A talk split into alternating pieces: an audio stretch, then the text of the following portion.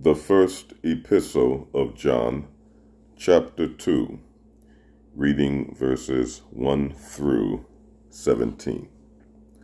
My little children, these things write I unto you, that you sin not.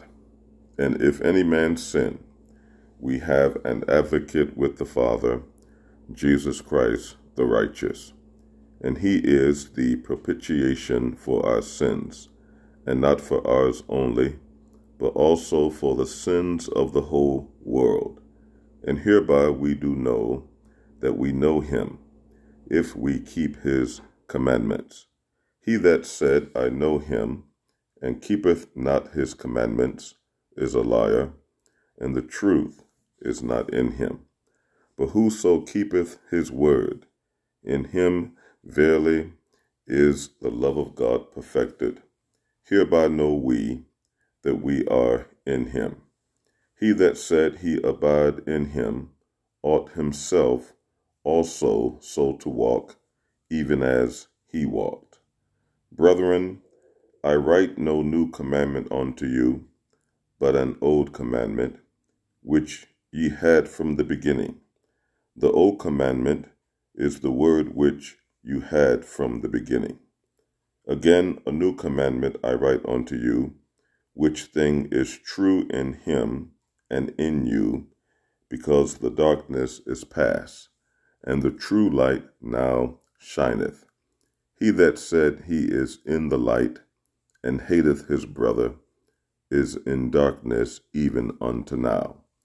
He that loveth his brother abideth in the light, and there is none occasion of stumbling in him. But he that hateth his brother is in darkness, and walketh in darkness, and knoweth not whither he goeth, because that darkness hath blinded his eyes. I write unto you, little children, because your sins are forgiven you for his name's sake. I write unto you, fathers, because you have known him that is from the beginning. I write unto you, young men, because you have overcome the wicked one. I write unto you, little children, because ye have known the Father. I have written unto you, fathers, because you have known him that is from the beginning. I have written unto you, young men, because you are strong, and the word of God abideth in you, and you have overcome the wicked one.